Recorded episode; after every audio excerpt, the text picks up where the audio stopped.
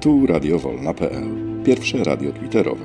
Tworzymy interaktywne, bezpieczne medium obywatelskie z udziałem gości i słuchaczy, z miejscem na wymianę myśli i poglądów. Słuchamy innych i rozmawiamy. Zapraszamy na żywo do naszych cyklicznych autorskich audycji w pasmach tematycznych i edukacyjnych. Znajdziecie nas w przestrzeni Twittera na profilu radiowolna.pl. Nasze podcasty publikujemy na kanale YouTube, na Facebooku, a także na innych platformach podcastowych. Dołącz do nas, wspieraj i udostępniaj. Zapraszamy do odsłuchania audycji. Witamy w radiowolna.pl. Mamy wtorek, 21 marca 2023 roku. Witam wszystkie przybyłe osoby. Minęła godzina 21 i zaczynamy kolejne spotkanie z cyklu My Polacy. Do dzisiejszej rozmowy pod tytułem Tak dla Polski zaprosiliśmy jednego z najbardziej rozpoznawalnych samorządowców w Polsce. Naszym gościem jest pan Jacek Karnowski, prezydent miasta Sopot. Dobry wieczór, panie prezydencie. Dobry wieczór państwu. Rozumiem, że to ze względu na włosy ta rozpoznawalność. E, nie sądzę, nie tylko. Dzisiejsze spotkanie z naszym gościem będą prowadzić Tadeusz Krupa. Dobry wieczór, Tadeuszu. Dobry wieczór, kłaniam się. Oraz Arkadiusz Olszowy. Dobry wieczór, Arkadiuszu. Dobry wieczór, panie prezydencie. Dobry wieczór państwu. Dobry wieczór, Aniu. Zanim przejdziemy do dalszej rozmowy, to pomimo iż nie trzeba pana prezydenta przedstawiać, to ja pozwolę sobie na naprawdę bardzo krótką prezentację.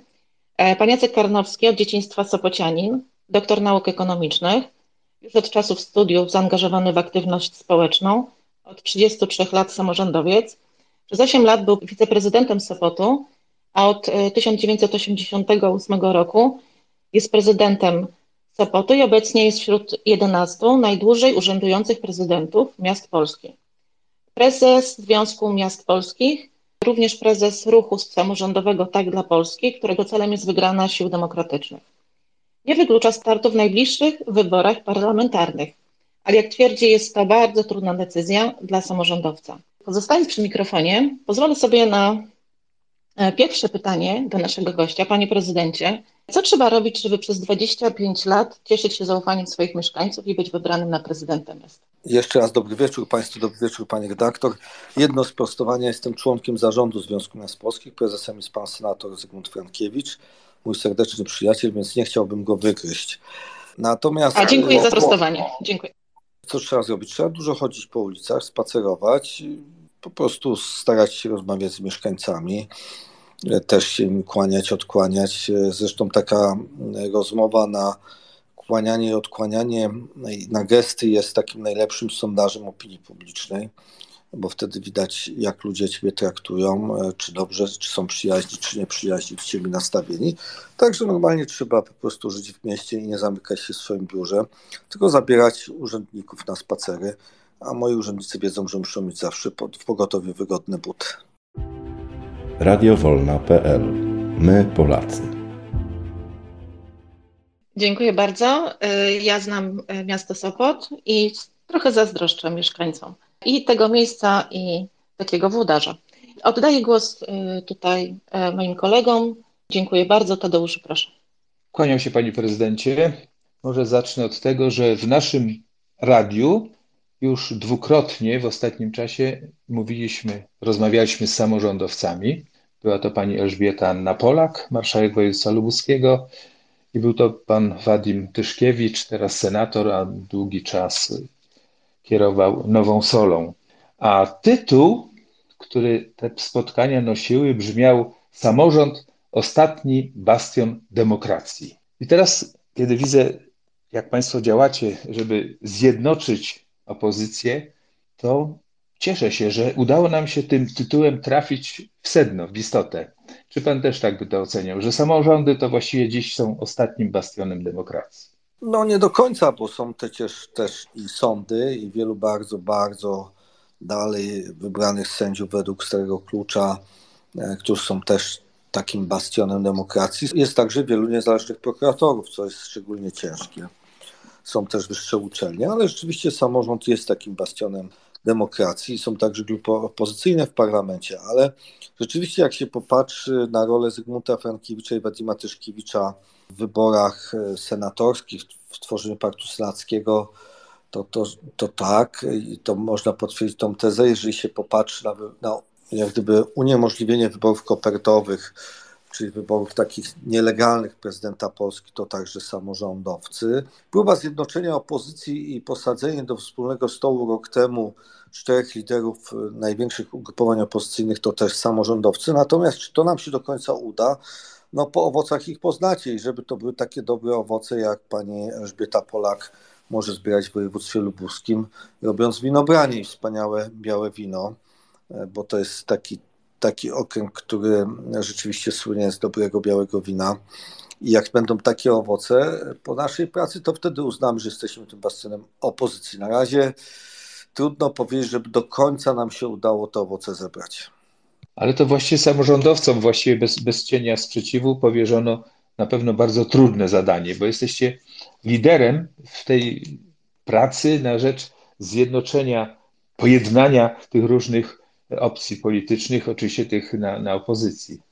Jeżeli chodzi o Senat, tak. Natomiast rzeczywiście my bardzo apelujemy i, i, rozmawiamy z wszystkimi opcjami. Przede wszystkim rozmawiamy najpierw o pewnej zgodzie na opozycji, bo to jednak powinny być cykliczne spotkania konsultacyjne i pokazanie Polakom, że opozycja umie ze sobą współpracować i będzie umiała sprawnie rządzić. Tutaj e, żadne gadanie, żadne przekrzykiwanie się, nawoływanie nie da żadnego efektu publiczne, póki rzeczywiście no, nie zobaczy się, że ta opozycja raz na dwa tygodnie ma konsultacyjne spotkania i przygotowuje się do współrządzenia, a być może, co było najlepsze, żeby na końcu były dwie albo jedna lista.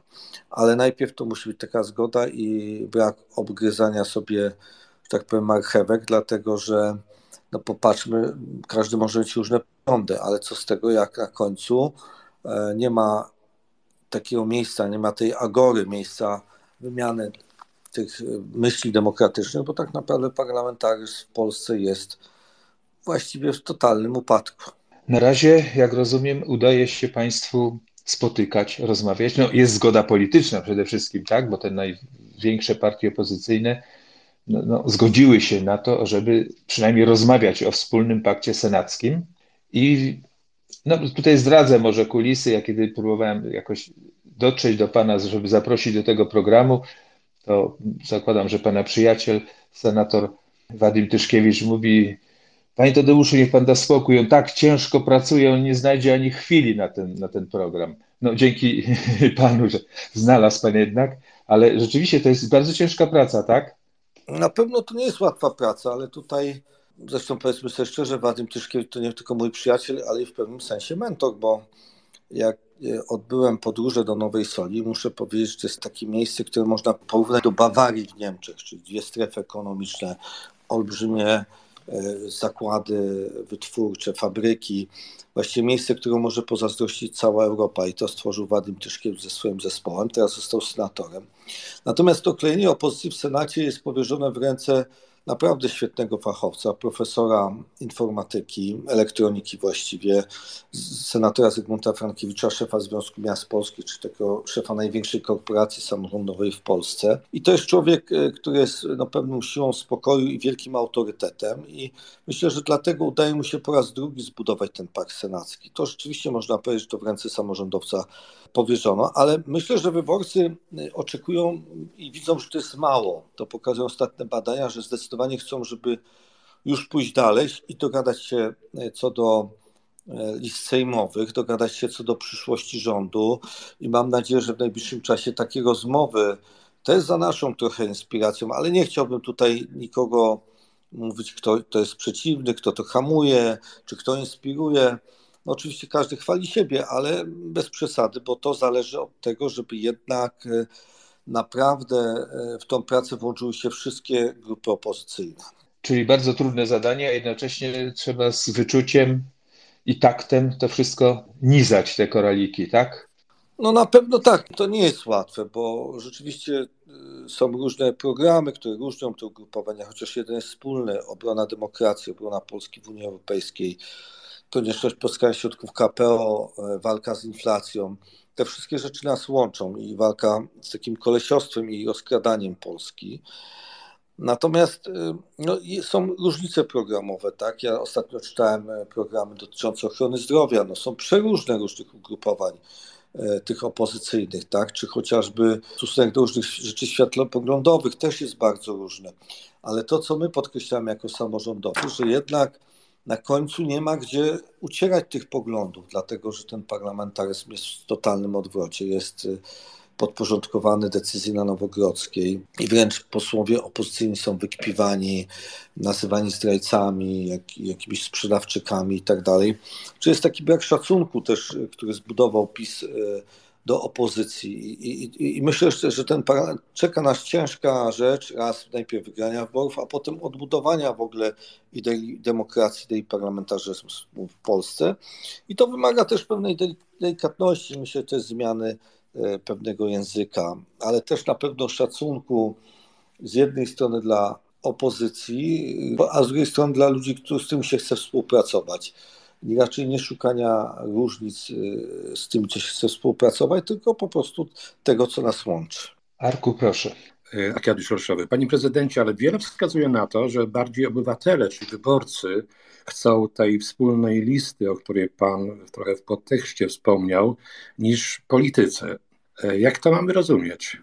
Wie pan, no, ja nie chciałbym e, krytykować nikogo z opozycji, bo to E, niczemu dobremu nie służy, natomiast pokazuje, że mamy bardzo mądrych wyborców i że e, ci wyborcy mogą w pewnym momencie powiedzieć, słuchajcie, no, no żeście dosyć wszyscy namieszali, teraz to pokażcie jakąś jedność. Najpierw jedność programową, a z drugiej strony jedność organizacyjną. Po prostu pokażcie, że będziecie potrafili razem rządzić. Co jest według Pana, Panie Prezydencie, najważniejsze? Bo mówimy tutaj o programie, o braku programu, mówimy o takim czy innym programie, ale czy nie jest najważniejsze to, aby po prostu odsunąć PiS od władzy? No jest najważniejsze, ale myślę, że z jednej strony Polacy chcą tej jedności, a z drugiej strony chcą e, pokazania konkretnych rozwiązań. Na przykład jak się będzie walczyć z inflacją. Pokazanie, jak się właśnie uzdrowi służbę zdrowia czy oświatę w Polsce, czy jak się będzie kończyło z kolesiostwem, bo myślę, że, że te emocje bardzo ważne związane z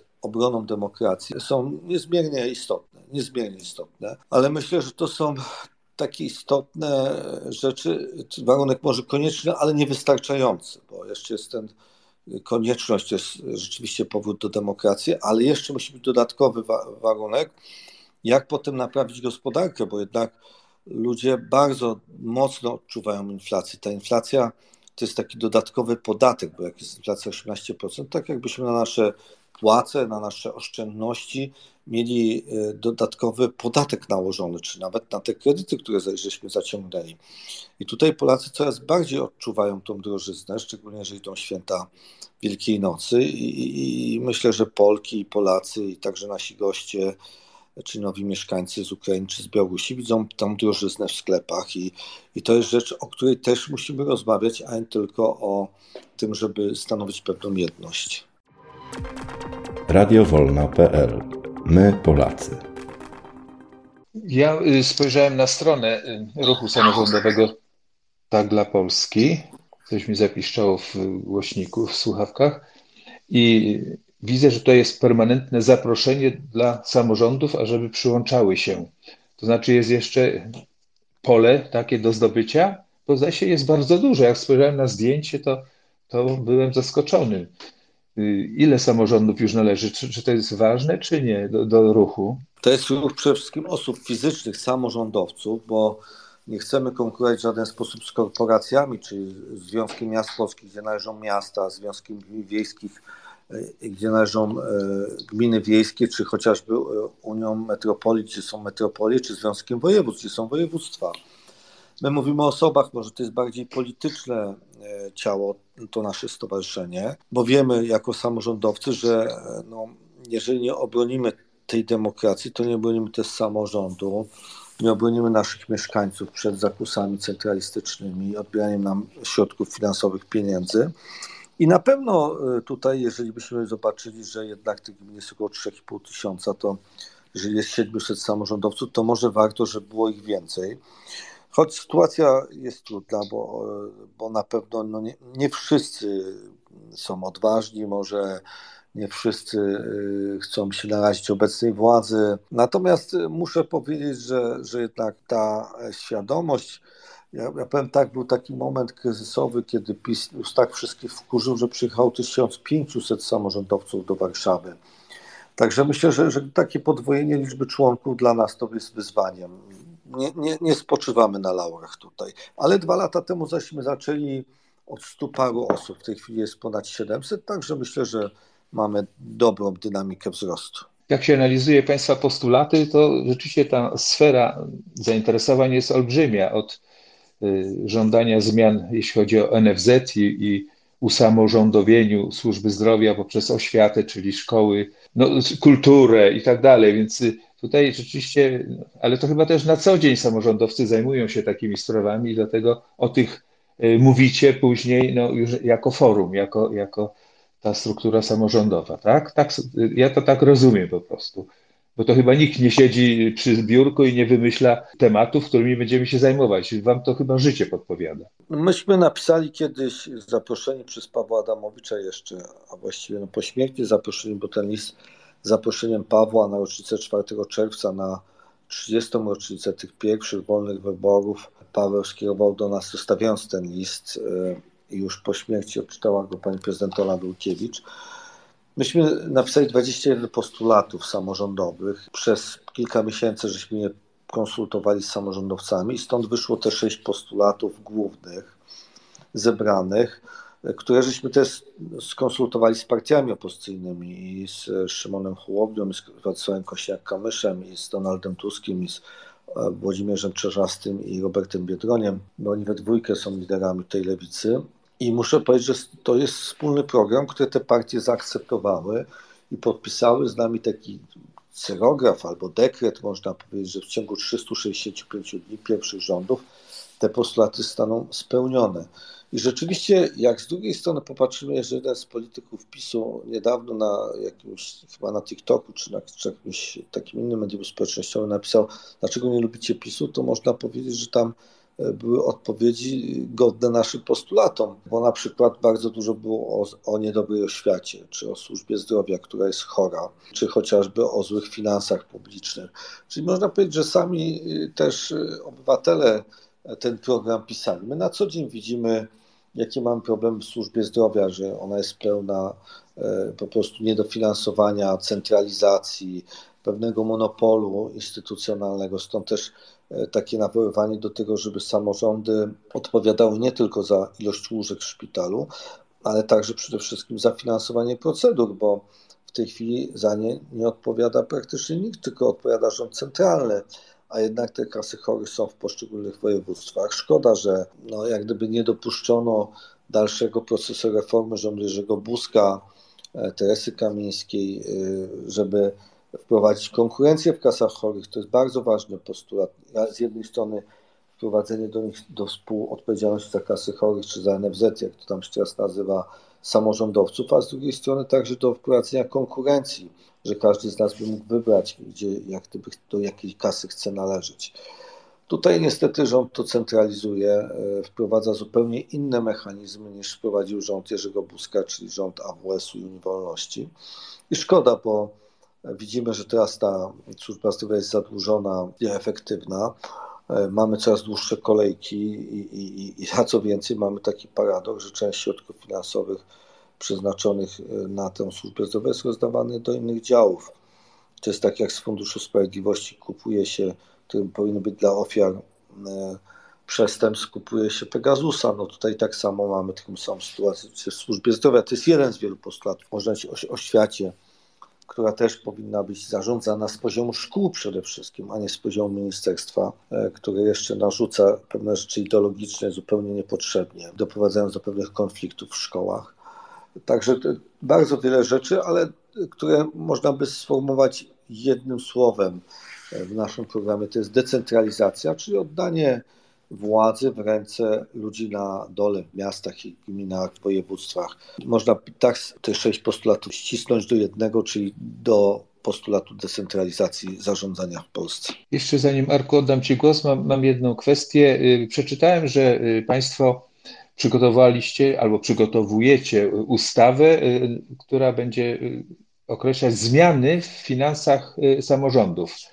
I co to jest ważne, że zwróciliście się do naukowców o to, żeby taką ustawę e, wspólnie z Wami przygotowali.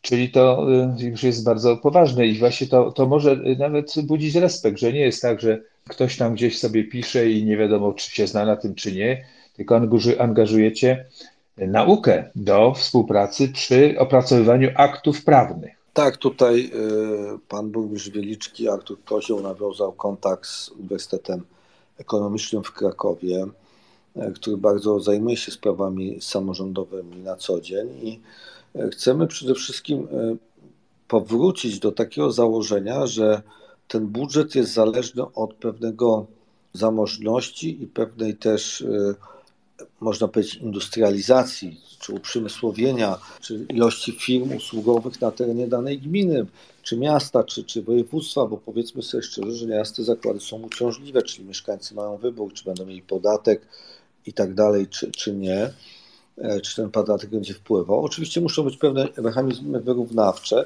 ale nie może być takiej sytuacji, że no, jest jakiś uciążliwy przemysł i społeczność lokalna nie ma z tego żadnego zysku. To jest tak jak ze słynnymi wiatrakami, gdzie ta społeczność lokalna, żeby ją przekonać do tego, żeby chciała mieć te wiatraki, czy dopuszczała je na swoim terenie, dobrze było, żeby część y, prądu miała w start prokonsumencki, czyli mogłaby z części tego prądu tańszego korzystać u siebie i wtedy jest to metoda przekonania e, tych ludzi. Dlatego e, też e, ważne są opracowania naukowe, nie tylko z dziedziny ekonomii, ale także socjologii czy politologii, żeby jednak przekonywać ludzi chociażby do tego potem, że warto płacić podatki w swoim mieście, bo na przykład w każdej gminie 34% podatku, które płacimy z PIT-u, trafia do, do kasy gminy. Jak to jest jeszcze powiat, to jest następne 16%, czyli Sopot jako miasto na powiatu, czy Warszawa, czy Gdańsk, czy Gdynia, czy Poznań. 50% PIT-u od swoich mieszkańców zostaje u siebie. I to jest ważne. Rząd próbuje to zmienić, jakiś zryczałtowany PIT oddawać i tak dalej, czyli psuje tą zasadę, że mieszkańcy sami utrzymują swoją wspólnotę lokalną. Oczywiście mówię, że czasami musi być jakieś wyrównanie, bo jest jakaś biedna wspólnota lokalna, która nie ma wielu, e, że tak powiem, zalet czy zasobów i ją trzeba wspomóc, ale celowo to powinno być tak, że od pracowitości, od wykształcenia, od przedsiębiorczości danych mieszkańców zależy zamożność danej gminy czy danego miasta radiowolna.pl. My Polacy. Panie prezydencie, wspomniał Pan o Pegasusie. Tego tematu pewnie dzisiaj nie uda nam się uniknąć, ale to troszeczkę później. Natomiast mam taką kwestię. Samorządowcy są bardzo blisko obywateli, jak Pan sam powiedział. A czytałem ostatnio takie badania, z których wynika, że około 40% Polaków w ogóle nie zamierza wybrać się na wybory. W związku z tym moje pytanie, co z nami jako społeczeństwem jest nie tak? Nie, pan, to nie jest z nami jako społeczeństwem, tylko myślę, że to jest wina polityków, czyli nas polityków. Nie mówię tylko o, o innych politykach, ale na przykład jeżeli czasami Polacy oglądają debaty w Sejmie i obrzucanie się błotem, wyspiskami, czy też nie słuchają jakąś sesję gminy czy Rady Miasta i też widzą, że widać jakiś brak kultury, czy widzą chociażby kolesiostwo, czy przyznawanie środków finansowych swoim, chociażby jak Villa Plus i tak dalej, to się zniechęcają. I myślę, że, że jak widzą ten brak obiektywizmu i brak takiej pracowitości polityków, brak autorytetów, w polityce, no to, to jest takie zniechęcenie. To, to jest bardzo niedobre, ale pamiętajmy też, że to się ciągnie e, w Polsce jeszcze od czasów realnego socjalizmu, kiedy przymuszano ludzi, żeby chodzić na wybory, ale nie każdy chciał. To tam gdzieś unikał, ale i tak komuniści pisali, że jest 99%. Natomiast ja myślę, że to jednak też od kultury politycznej i takiego braku sprawczości, poczucia braku sprawczości wynika. No jeżeli E, widzę, że kolejna ekipa sobie nie radzi ze służbą zdrowia, e, co jest bardzo trudnym tematem, a teraz już jest totalnie ta służba zdrowia przez PiS rozwalona, no to po co ja mam iść na wybory sobie tłumaczę. Tak jak jeszcze różne media piszą, że opozycja na pewno nie wygra, no to też mam, to po co ja mam iść na te wybory, jak opozycja i tak nie wygra. Także myślę, że to jest smutne, ale to jest obowiązek nas wszystkich, polityków, żeby ludzi zachęcić, chodźcie na wybory. To jest przede wszystkim najważniejsza rzecz. Frekwencja wyborcza jest najważniejszą rzeczą, ale ja Powiem taką rzecz. To zależy właśnie od tej sprawczości. My mamy budżet obywatelski, tak jak wiele miast i gmin. Też teraz chyba to już jest niestety obowiązek, bo w tym państwie coraz więcej jest wszystkiego obowiązku i ten budżet obywatelski, powiem, dla wszystkich obywateli, w Sopocie głosuje dość niezła frekwencja, od 14 do 18%. Niezła jak na budżet obywatelski. Ale jak moja wiceprezydentka Magdalena Czerzyńska zaproponowała, żeby młodzi mieli swój budżet obywatelski w szkołach, dostali pełną pulę środków finansowych, to tam, uwaga, frekwencja była 60%. Czyli można pokazać, że jeżeli ludzie młodzi zobaczą, że jest sprawczość, to ten trend się odwróci. Natomiast jeżeli zobaczą te kłótnie, te awantury, takie trochę dziaderstwo w tym wszystkim, no to wtedy pokazują młodzi, że nie chcą iść na wybory, co wszelkie badania pokazują. I to jest najbardziej smutne.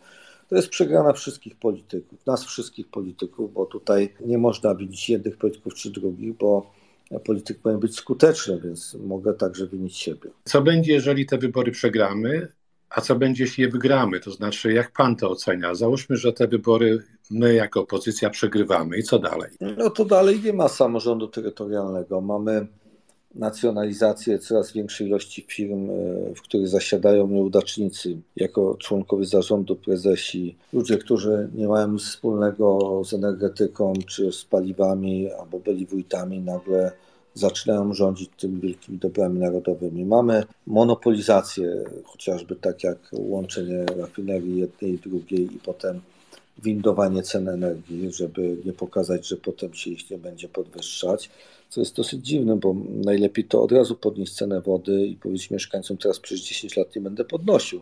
Tak samo było z tą benzyną. I to, to jest psucie państwa, ale psucie też demokracji. Też może się okazać potem, że za chwilę nie będzie TVN-u, nie będzie Polsatu, nie będzie Gazety Wyborczej Rzeczpospolitej Polityki czy Państwa Radia czy innych stacji RMF-ki, czy, czy TOKU FM, czy i tak dalej, będziemy mieli taką urbanizację i może się okazać, że już będzie za późno na wygranie tych wyborów. To e, taki system węgierski powoli jest budowany w Polsce, bo PiS nie lubi wszystkiego, co niezależne. Także przegranie tych wyborów to będzie bardzo czarny scenariusz dla obcej opozycji, więc Miejmy nadzieję, że jednak opozycja demokratyczna uzyska poparcie mieszkańców Polski, bo to nie od tej opozycji zależy, tylko od poparcia mieszkańców Polski.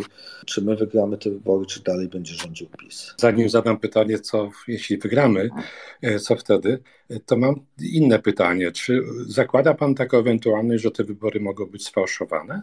Nie Pan, e, Myślę, że nie, bo jednak KOT robi wielką akcję kontroli tych wyborów. I myślę, że tutaj nie będzie fałszerstwa, że, że jednak ta akcja kodu i innych partii politycznych i nas doprowadzi do tego, że będzie to oglądane. Natomiast nie mamy pewnej uczciwości wyborczej, no bo to z dwóch powodów. Z pierwszego powodu takiego, że partia polityczna zwana PiSem po prostu okrada Polaków, e, biorąc środki finansowe, pieniądze ze spółek Skarbu Państwa na propagandę partyjną czy też e, nieuczciwie, mówiąc oszukaństwo dla bezczelnego promuje tylko jedną partię w mediach tak zwanych publicznych, a właściwie mediach partyjnych. To jest jedna zasada, że to, te wybory są już nieuczciwe, a druga nieuczciwość to jest sprawa chociażby podsłuchiwania opozycji. No tutaj przykład Krzysztofa Brejzy, którego podsłuchiwano Pegasusem jako szefa sztabu największej partii opozycyjnej.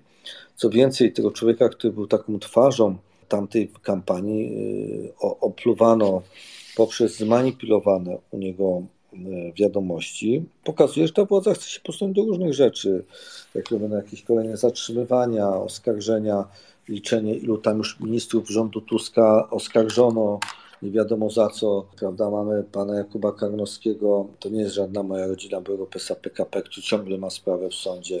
Dzisiaj spotkałem ministra Krzysztofa Kiliana, jakaś nieprawdopodobna sprawa w sądzie sprzed kilku lat.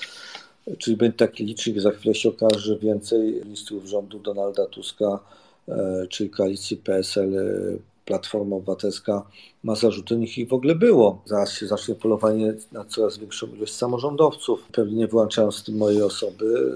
Także to, to, są, nie, to są sposoby na nieuczciwe wygrywanie wyborów, tak? Czyli pewne raz, że nieuczciwe wydawanie środków finansowych, czyli pieniędzy, które należą nas wszystkich, z drugiej strony podsłuchiwanie opozycji, czy też eliminowanie opozycji z wyborów. To mieliśmy słynną ustawę, której chciano eliminować ludzi w ogóle z wyborów już ustawą sejmową, co jest niedopuszczalne. Także co do sfałszowania wyborów nie, ale co do uczciwości można mieć wielki, wielką, no, no, no nie obawę, tylko pewność, dlatego tu potrzebna jest takie jakaś jedność i mądrość opozycji. No, wymienił Pan wiele rzeczy, które logika przynajmniej podpowiada, powinny wstrząsnąć większością Polaków, a jednak no, ponad 30% obywateli naszego kraju w dalszym ciągu twardo stoi przy przypisie. To chyba nie jest tylko kwestia mm, telewizji publicznej, która no, przekazuje tym ludziom takie informacje, jakie przekazuje. W dużej mierze jest to sprawa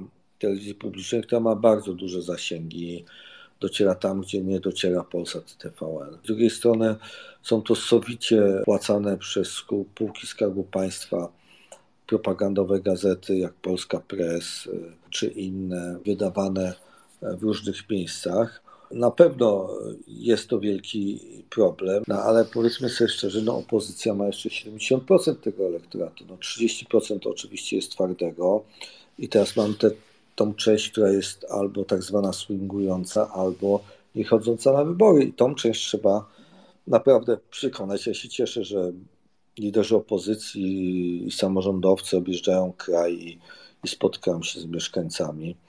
To jest bardzo ważna rzecz i myślę, że, że, że warto takie. Ja mam spotkanie pojutrze w Grudziądzu, chociażby na temat służby zdrowia. Tam jest jeden z największych szpitali w Polsce. I to jest spotkanie oczywiście publiczne, no ale widzimy też innych liderów opozycji, Donalda Tuska i Władysława Kośniaka-Kamysza i Szymona Hołownię e, i, i, i, też posłów lewicy, którzy się spotkają z Polakami. I to jest bardzo ważne. Radiowolna.pl My Polacy. A czy nie obawia się Pan tego, że ta sieć różnego rodzaju powiązań, głównie finansowych, jest już tak duża, że bardzo ciężko będzie cokolwiek z tym zrobić? Nie, pan, no oczywiście, że ciężko będzie z tym zrobić, ale w 1989 roku też komuniści mieli olbrzymią przewagę. Te wybory udało się wygrać, I, i, ale też wtedy pamiętajmy, że też frekwencja może nie była tak duża, jakbyśmy się spodziewali, ale zobaczmy chociażby w momencie przystąpienia Polski do Unii Europejskiej, kiedy też był część bardzo duża eurosceptyków. To jednak się udało, ale też zobaczmy referendum konstytucyjne. O, to to nie, nie była taka rzecz bardzo emocjonalna, jak chociażby wybory w 1989 roku, czy referendum unijne, a jednak to referendum okazało się ważne i, i Polacy zatwierdzili w referendum swoją konstytucję. Także tutaj, jeżeli ktoś nie wierzy w swoje siły, to powinien po prostu iść do domu z polityków, zająć się zupełnie czymś innym, gdzie się zajmuje. Tadeusz, proszę bardzo. Ostatnio media obiegła wiadomość, dość dziwna, nawet podejrzewałem, że to jakiś fake news, o wypowiedzi naszego premiera w Niemczech podczas jakiegoś spotkania, konferencji czy czegoś, tam wypowiedział się dla mediów, właściwie przedstawił scenariusz wystąpienia Polski z Unii Europejskiej. Później pani Moskwa też jakieś takie teksty wygłaszała, że przecież nie musimy być w tej Unii, a to są członkowie rządu, no premier i, i, i minister. O co chodzi? Czy oni naprawdę w to wierzą? Czy oni nas straszą? Czy oni w ogóle odeszli od rozumu? Wie pan, ja myślę, że jednak ta rozgrywka związana e, z KPO pokazuje, to ją popsuł pan prezydent, bo oni pewnie liczyli, że kuglując, trochę oszukując parlament, e, innych parlamentarzystów, e, mówiąc, że to jest uzgodnione z Unią, doprowadzą do tego, że część parlamentarzystów wstrzymała się głosów, nie chciała głosować przeciwko środkom KPO, wyślą to do Unii i ta zła Unia powie, że to jest złe. A oni powiedzą, no da, zaraz, ale przy tym, żeście to uzgodnili. Oczywiście to nieprawda, że to uzgodnili. I myślę, że to jest taka próba podważania Unii Europejskiej przez rząd polski. Takie zasady kropla drąży skałę. Ale ja mam nadzieję, że e, Polacy na to się nie nabiorą. Mam też nadzieję, że nie będzie musiało u nas dochodzić do rozruchów jak w Gruzji czy przedtem na Ukrainie, e, kiedy e, tamtym państwom rządy chciały zamknąć drogę do Unii Europejskiej. A u nas to wystąpienie są takie próby, takie, no, takie sianie trochę jak w Wielkiej Brytanii. Widzimy, czym to się skończyło. Jak teraz Brytyjczycy żałują pewnie swojego referendum, ale ja powiem tak, no, może wrócę do, nie chciałbym tutaj oczywiście używać Jana Pawła II, ale politycy PiSu go używają do, do swojej kampanii politycznej, natomiast chciałbym powiedzieć, że to referendum unijne miało tak dobry rezultat także dzięki temu, że Jan Paweł II bardzo poparł przystąpienie Polski do Unii Europejskiej, bo widział w Unii Europejskiej wielką wartość, wartość przede wszystkim pokoju, zjednoczenia itd., tak itd. Tak no i tutaj też to jest takie trochę od ściany do ściany, bo raz Ursula von der Leyen jest dobrą osobą, która przyjeżdża do Polski, raz Donald Trump jest ideałem prezydenta Stanów Zjednoczonych, drugim razem Joe Biden jest tym ideałem. Tak rzeczywiście się kłócą ze sobą. Myślę, że może by było warto przytoczyć pewne wypowiedzi pana Morawieckiego, premiera, jak był doradcą pana e, premiera Donalda Tuska. Pamiętamy też jego słowa e, w słynnej już e, restauracji, na szczęście już nie byłej, chyba Sowa i Przyjaciele, gdzie opowiadał rzeczy, których no teraz, o których by chciał zapomnieć, no ale to jest bardzo niebezpieczna gra, no szczególnie teraz, kiedy jest wojna na Ukrainie, kiedy jest potrzebny ten sojusz, Unia bardzo silny sojusz unijny, no to wygłaszanie takich testów no po prostu jest jakimś szaleństwem, wręcz bym powiedział. No właśnie tak pomyślałem. A wracając teraz do paktu senackiego, w kilku źródłach spotkałem wypowiedzi samorządowców, którzy no, są bliscy y, tematowi, że można liczyć na to, że opozycja zdobędzie w Senacie około 64% głosów. Pan jest teraz bardzo blisko sprawy, prowadzi spotkania i tak dalej. Wierzy Pan w taki wynik? Znaczy, racjonalnie wierzę, bo to jak policzył już wspomniany profesor e, senator Zygmunt Frankiewicz, e, ten pakt senacki jest ulepszonym paktem sprzed czterech lat, dlatego że wszyscy senatorowie dostaną jedną pieczątkę. Oni oczywiście mogą być z różnych ugrupowań, bezpartyjnych, z różnych środowisk, ale będą mieli jedną pieczątkę, że wiedzieć, że to jest senator opozycji demokratycznej. Bo mieliśmy taką sytuację w poprzednim pakcie senackim, że wystartowali tak zwani bezpartyjni samorządowcy, którzy są w głębokim sojuszu z PiSem na Dolnym Śląsku. Tym Dolnym Śląskiem współrządzą z Prawem i Sprawiedliwością.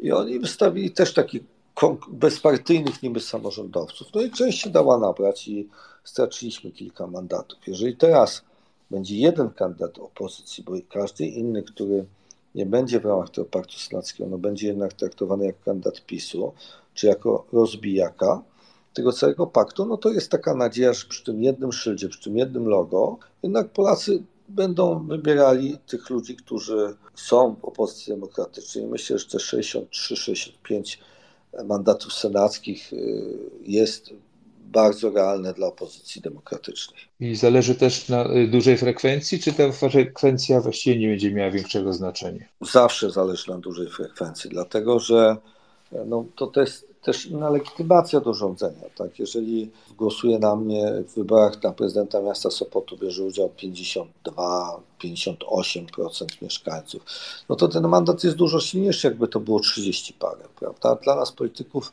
ta sprawa frekwencji jest niesamowicie ważna, nie mniej ważna niż wynik wyborczy, że potem na końcu się nie okazało, że, że głosowało 30 parę procent e, i byliśmy, jesteśmy na końcu wybrani przez tak naprawdę 15% wyborców, bo tyle powiedzmy połowa z tych 30% nas wskazała. W Stanach Zjednoczonych kampanie mają takich swoich bohaterów, takich znikąd. Nagle jakaś gospodyni domowa czy ktoś Y, nie, niezbyt na świeczniku istniejący, nawołuje do dużej frekwencji, organizuje jakieś spotkania, jakieś szaleństwa, wykorzystując do tego różne środki y, przekazu, internet i tak dalej. U nas brakuje mi takich właśnie ludzi nawiedzonych, takich wołających o, o działanie, wołających o frekwencję, wołających o zaangażowanie się w sprawy kraju, no bo politycy no to mówią, ale to oni zawsze mówią podobnie, więc właściwie ludzie są tego przyzwyczajeni. A nie ma takich odruchów oddolnych, nazwijmy to, nie wiem jak to nazwać, takich właśnie ludzi nawiedzonych, takich przejętych sprawą, walczących o, o to, żeby, żeby w kraju się coś działo, a działo się dobrze oczywiście. Szkoda, że jakoś nasz system nie, nie stwarza takich, takich osób. Pamiętajmy, że Stany Zjednoczone to jest bardzo takie uspołecznione, uspołecznieni ludzie, są mnóstwo wolontariuszy, organizacji pozarządowych, którzy się w różne rzeczy bardzo angażują, też ilość wolontariuszy zaangażowanych w wybory, czy też wpłacających datki, nawet drobne na kampanię wyborczą poszczególnych kandydatów, co jest zupełnie legalne przecież tam i przyjęte zwyczajowo, jest wielkie. Ale ja bym powiedział, że takich pozytywnie zakręconych ludzi u nas jest też bardzo dużo. Chociażby wymieniony Szkot, tak? Komitet Obrony Demokracji Obywatele dla Rzeczypospolitej, którzy organizują mnóstwo spotkań już w tej chwili, e, którzy jeżdżą, wykupują nieraz billboardy, czy chociażby ta inicjatywa badań opinii publicznej. To są ludzie bardzo pozytywni, ale jest także wielu aktorów, którzy się angażują, chociażby Krystyna Janda czy Olgi Turaszewicz. To są ludzie, którzy po prostu na co nie angażują się w różne kampanie bardzo prospołeczne, prodemokratyczne. Także myślę, że tych ludzi, tych autorytetów jest też u nas dość sporo w Polsce. Olbrzymi autorytet ostatnich lat, może nie bezpośrednio angażujący się w wybory, ale jednak prawa człowieka bardzo poważnie, to jest chociażby Olga Tukarczuk, prawa kobiet, prawa kobiet, prawa człowieka, w ogóle równościowe rzeczy. No to są takie pozytywne postacie bardzo w ostatnich latach w Polsce, które nawet trudno wygumkować obecnej władzy, a jak pamiętamy, że jak chcieli odsyłać Oldze Tukarczuk książki, e, no to się skończyło to wielką klapą z punktu widzenia tych, którzy taki głupi pomysł wymyślili. Rzeczywiście, tutaj na myśl przyszedł mi też Jurek Owsiak, co prawda nie polityk, ale potrafi rozkręcić no, sporą część społeczeństwa.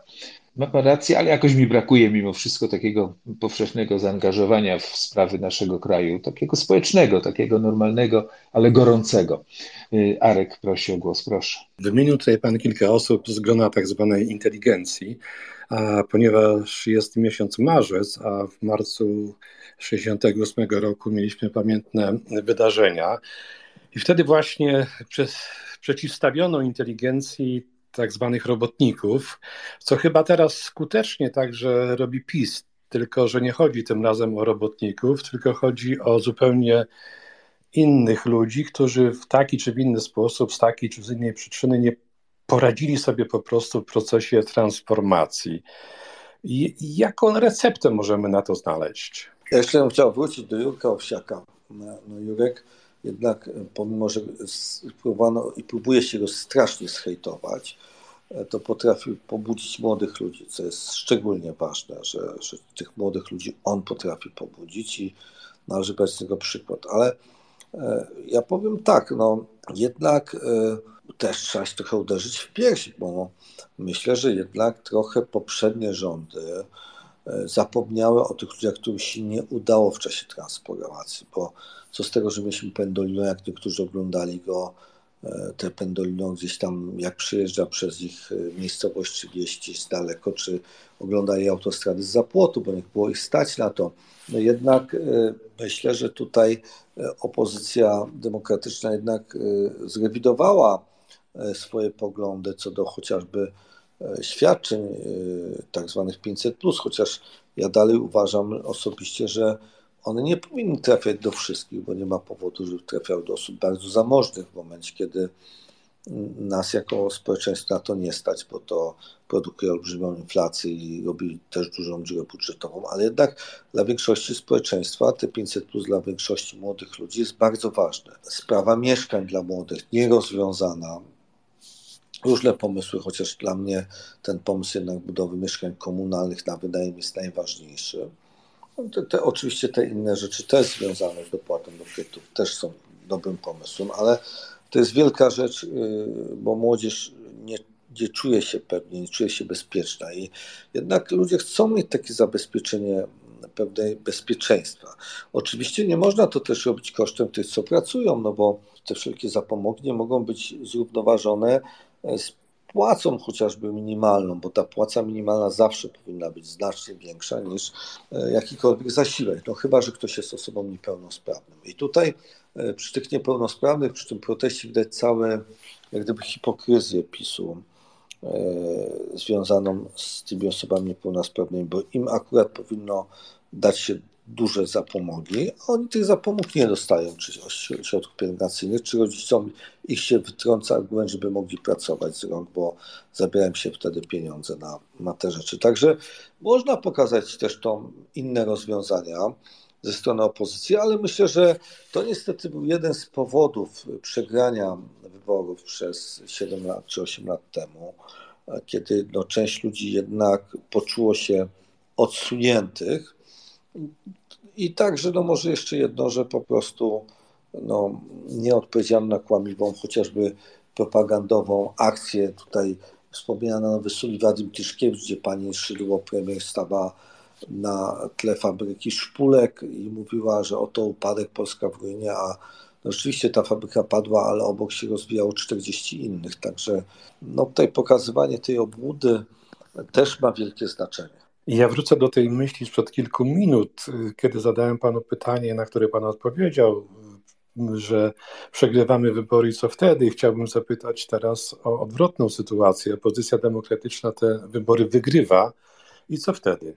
Jest oczywiście ciężka praca. Ja się cieszę, jak czytam e, te wszystkie rzeczy programowe, ale myślę, że przede wszystkim e, musimy wrócić do pewnych zasad demokratycznych, bo jeżeli nie będziemy wybierali ludzi według kompetencji, chociażby sędziów, że to mają być ludzie kompetentni, niezależni, to na końcu mamy niewiarygodność w ogóle sądów w Polsce, nawet gospodarczych i nie mamy inwestycji zagranicznych. Musimy wrócić do tego, żeby jednak doprowadzić do tego, że fachowcy zarządzali takimi instytucjami jak Narodowy Bank Polski, czy rafinerie, czy zakłady energetyczne, a nie osoby, które nigdy z tym nie miały do czynienia.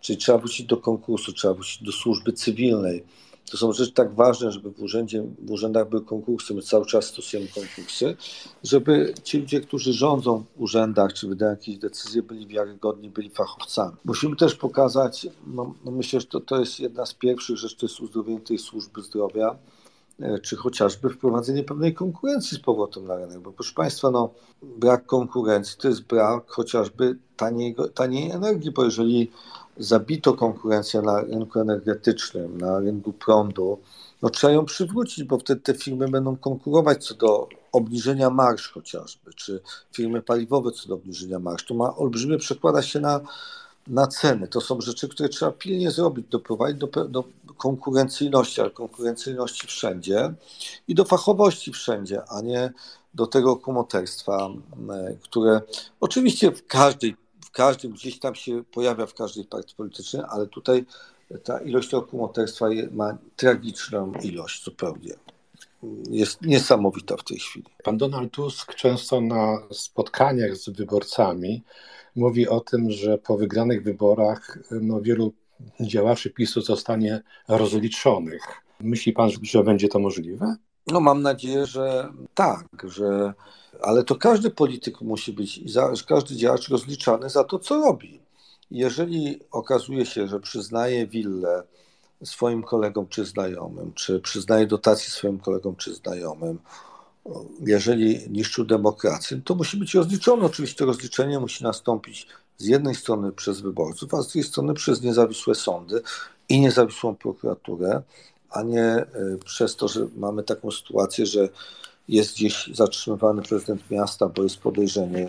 Oczywiście, jeżeli to było słuszne podejrzenie, no to musi tak być, ale za 10 tysięcy złotych, a z drugiej strony człowiek, który wyprowadza kilka milionów złotych na maseczki, czy, czy minister, który mu to umożliwia, zostaje jak gdyby zupełnie oczyszczony, tak? E, czy, czy w ogóle go się nie ściga. Także myślę, że tutaj ja bardzo popieram Donalda Tuska i mam nadzieję, że, że starczy mu energii innym ludziom z opozycji, żeby, tylko to nie może być żadna zemsta, tak? To musi być po prostu bardzo uczciwe rozliczenie i zbudowanie systemu, który do takich rzeczy nie dopuści, bo na przykład próba zrobienia tak zwanej ustawy abolicyjnej, która e, umożliwiała e, uniewinnianie ludzi związanych z zakupem maseczek, respiratorów, COVID-em, była totalną no, błędem i psuciem państwa, dlatego że ustawa, która jest o zamówieniach publicznych, daje taką możliwość, tylko trzeba to uzasadnić. A jeżeli można bez uzasadnienia kupić maseczki trzy razy drożej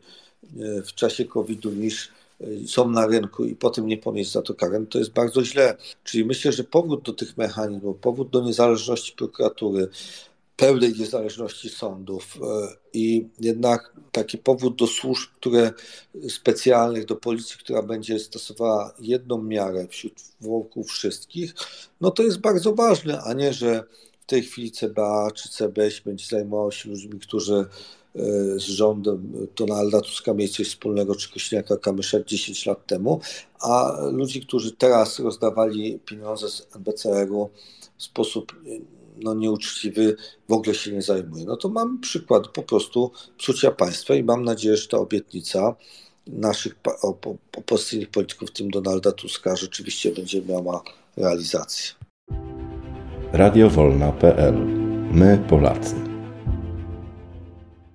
Panie prezydencie, czy ta grupa, która y, dyskutuje, rozmawia, analizuje y, ten pakt senacki, wyznaczyła sobie jakąś cezurę, granicę, że do tego dnia i tego musimy mieć już tę ekipę, która otrzyma ten nasz stempel?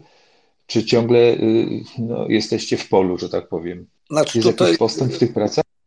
Tutaj trzeba by zapytać, czy profesora Zygmunta Frankiewicza, czy Dariusza Wieczorka z Lewicy, czy też y, pana y, Marcina, może teraz zapomniałem, sekretarza generalnego Platformy Kiermińskiego, przepraszam, przepraszam Marcina, zapomniałem, e, czy zapytać chociaż Piotra Zgorzelskiego z PSL-u, czy e, chociażby e, też Macieja Żywno z Polski 2050.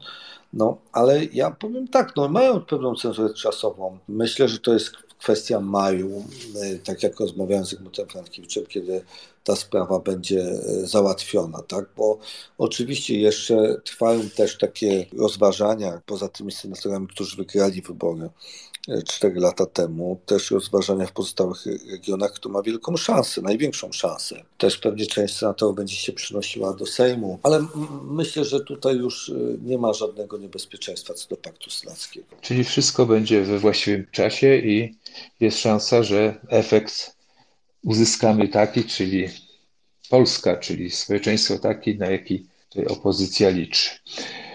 To tyle o tych samorządowych, natomiast y, chciałbym, żebyśmy przeszli, bo rozumiem, że Pan rozmawia, ale patrzy na zegarek, tak? Czy też możemy sobie jeszcze dłużej porozmawiać? Tak, wolałbym, bo ja muszę rano wcześniej wstać na pociąg, także a nie mogę zaspać na spotkania.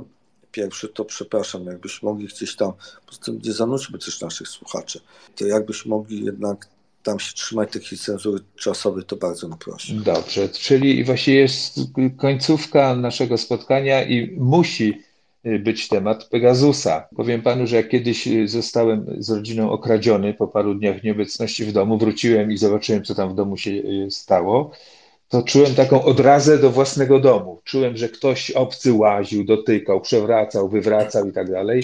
Wtedy to był taki złodziejski Pegasus, a tutaj jest bardziej cholera sprytny, bo włazi i nie daje znaku życia, że tam jest. Jak pan to odczuł w ogóle? Ja powiem tak, ja przeżyłem rewizję i Służby Bezpieczeństwa i, i próbę rewizji też e, CBA i człowiek zawsze się czuje źle po takich wizytach.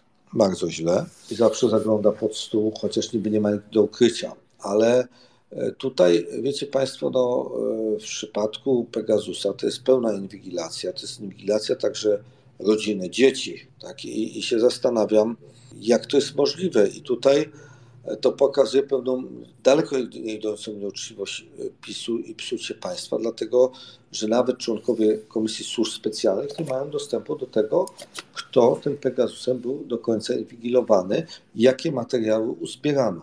Co więcej, w przypadku Krzysztofa Bryzy, Ryszarda Bryzy zaczęto manipulować ich SMS-ami, ich wiadomościami i pokazywać je zmanipulowane w telewizji.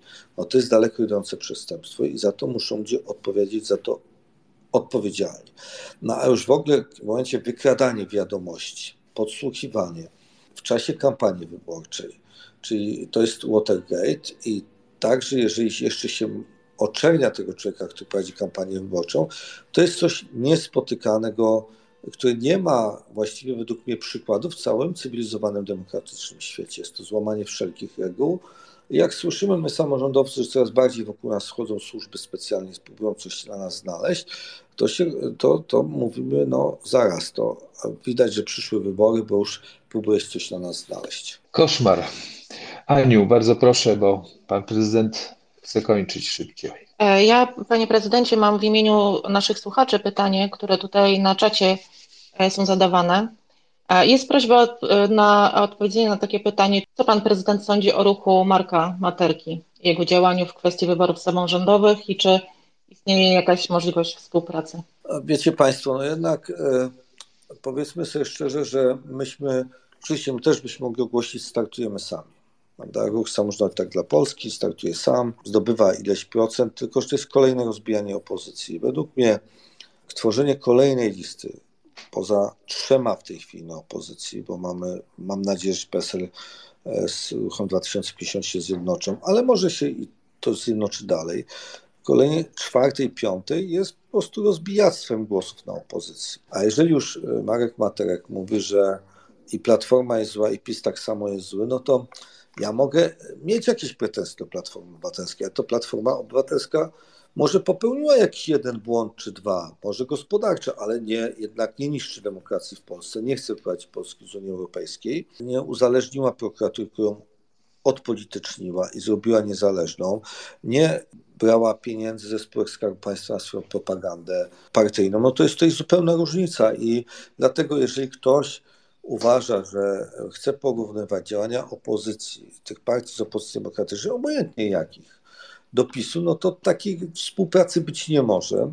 No i druga rzecz, jeżeli chce rozbijać te głosy na opozycji, bo my się włączymy w tą kampanię, włączamy opozycję demokratyczną, ale nie tworząc inną listę, no bo to jest nie bez sensu. I to, no mówię, to jest y, po prostu rzecz, która nas tak różni, że tej współpracy być nie może, chyba że Marek Matejek powie, ok, popieram Lewicę, popieram Hołownię, czy popieram Kośniaka Kamysza, czy popieram Donalda Tuska, to proszę bardzo, możemy współpracować. Ale jeżeli mówi, ja wystawiam swoją listę, mam swoje ambicje i potem zdobędę 3%, które się zmarnuje, no to tak naprawdę będzie wzmacniał PiS. Panie prezydencie, dziękuję serdecznie za przyjęcie dziękuję zaproszenia. Dziękuję Państwu bardzo, dziękuję pan, pani redaktor, panom redaktorom, dziękuję bardzo. Życzę mimo wszystko spokojnej nocy i wytrwałości.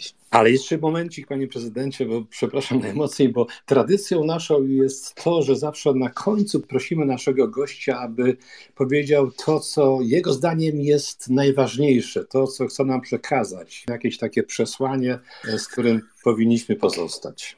Na pewno trzeba wytrwałości takiej i też mądrości. Nie można się poddawać, nawet jeżeli są takie gorsze chwile, to, to mi pokazało, że trzeba wierzyć mając dobrych przyjaciół, a przy okazji chcę zaprosić wszystkich do Sopotu, bo jednak to jest bardzo ważna moja funkcja prezydenta miasta, wszystkich zapraszać do Sopotu. Na pewno Państwo znajdziecie ukojenie nerwów tutaj, chwilę spokoju, szczególnie poza sezonem, sezonem, też serdecznie zapraszam.